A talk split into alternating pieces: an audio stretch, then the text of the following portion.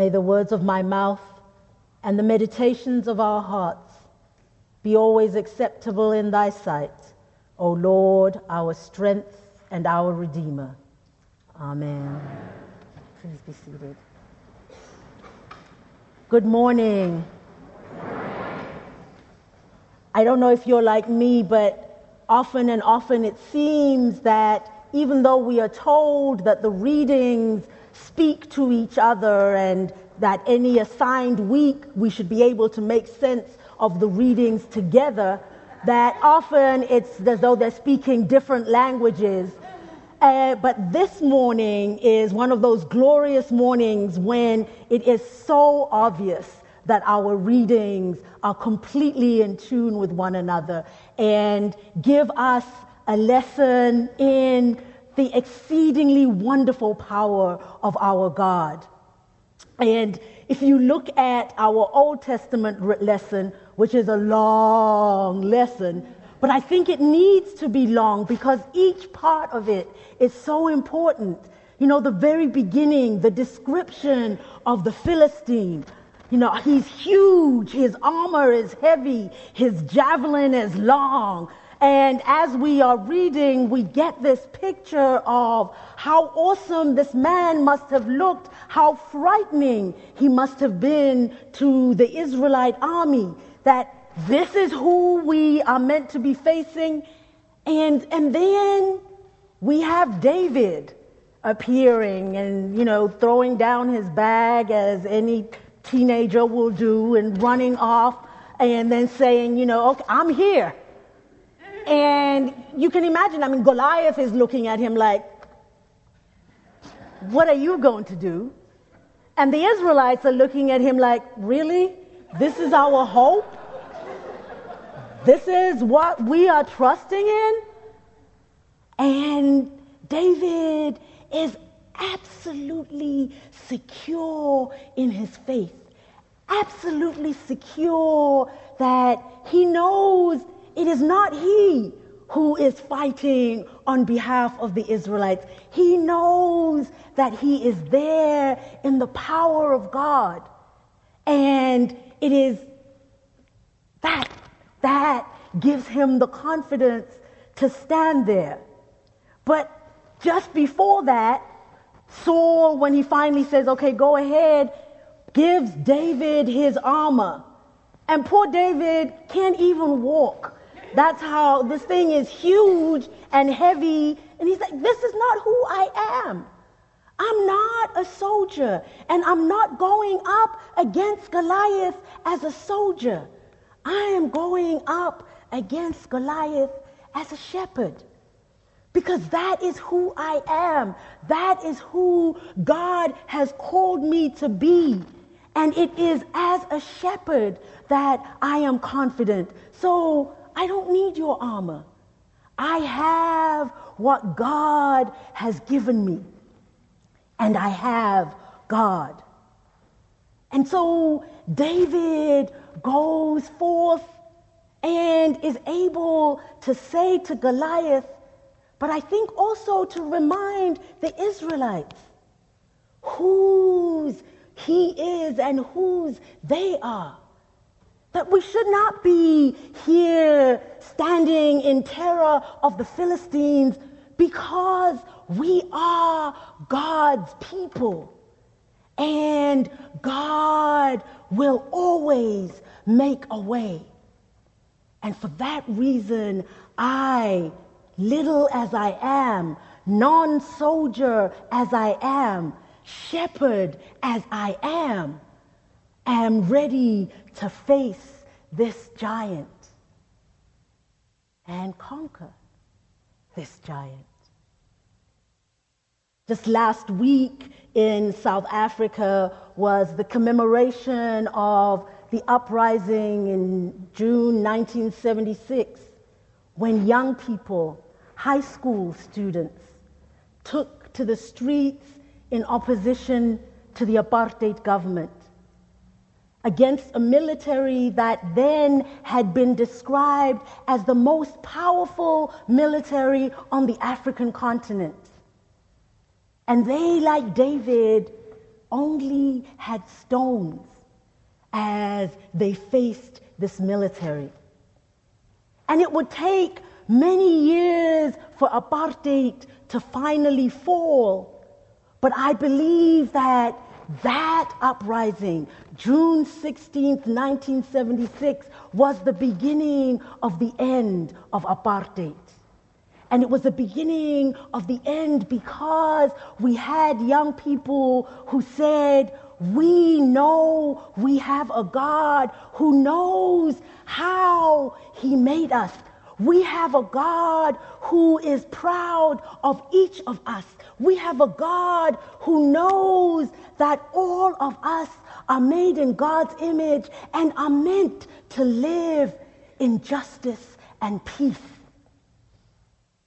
And so those Davids stood up to that Goliath and eventually won.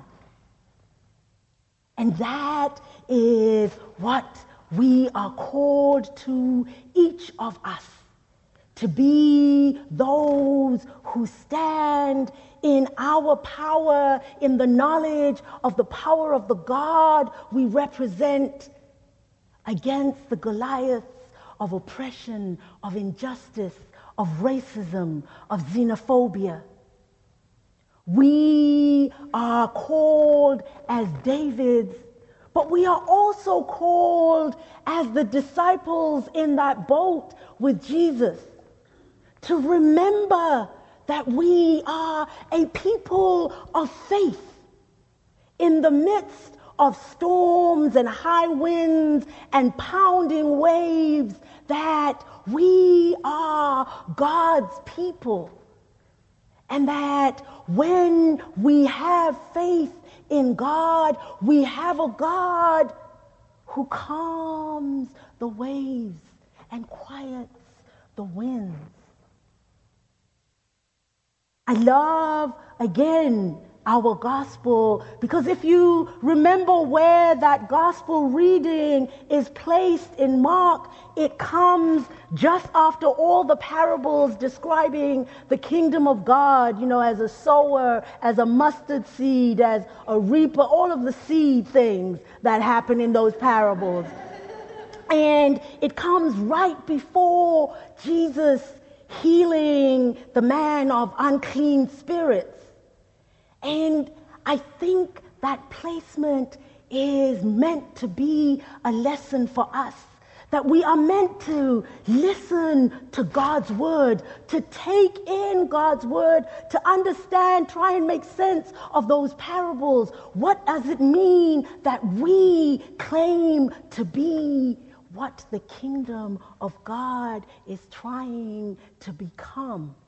That we claim to be here on earth the model for the world of what the kingdom of God looks like but that we also live in a time when we are battered by winds and waves, when we are battered by the winds of xenophobia, the, the waves of racism, the, the winds of oppression, the waves of injustice. And sometimes it's not even those outside winds and waves that are the most powerful. Sometimes it is the one, the winds and the waves within ourselves it is those storms of fear when we look at our world and see that it seems the powers and principalities that preach hate are the ones in the ascendant. Sometimes it is the winds and waves of anger and feelings of complete helplessness in the face of injustice and oppression. And our God says to us, you listened to my words. So calm those storms. Peace. Be still. Quiet those fears of the powers and principalities. Quiet the idea that you are not able to change the world. Quiet the sense of impotence that you feel in the face of injustice. Because I say, peace, be still. And then, with that peace within you, go out into the world and heal. Go out into the world and be that person I have called you to be. If you are a shepherd, heal the world with the skills I have given you as a shepherd. If you are a teacher, go out and teach the world about love and justice with the gift I have given you of being a teacher. Don't worry about what it is that everybody else is doing. Don't worry about what it is that you can't do. Do what you can do. Be who I have made you to be in the world. So we can't all go down to the border and offer support to those families that are being separated. We can't all be in the halls of Congress trying to change laws. We can't even all be those who speak empowerment into our lives. But we can all do whatever it is God has gifted us to do in the world. And it might be just as simple as living your life as one who recognizes God's image in every human being you meet.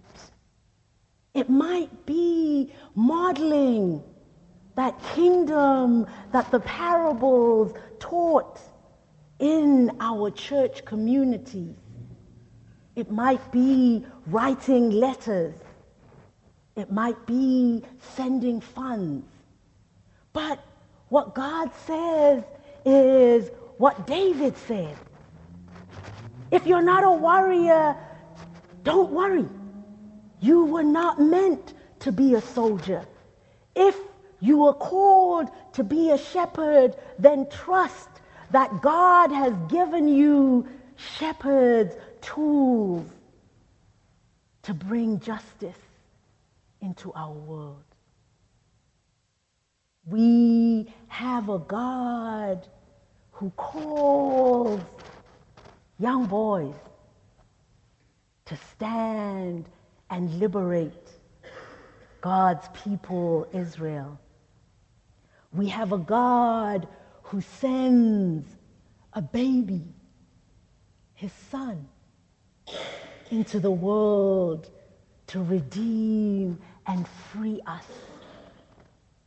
We have a God who calls each and every one of us to be those who build God's kingdom of justice and peace in our world today and always. Amen.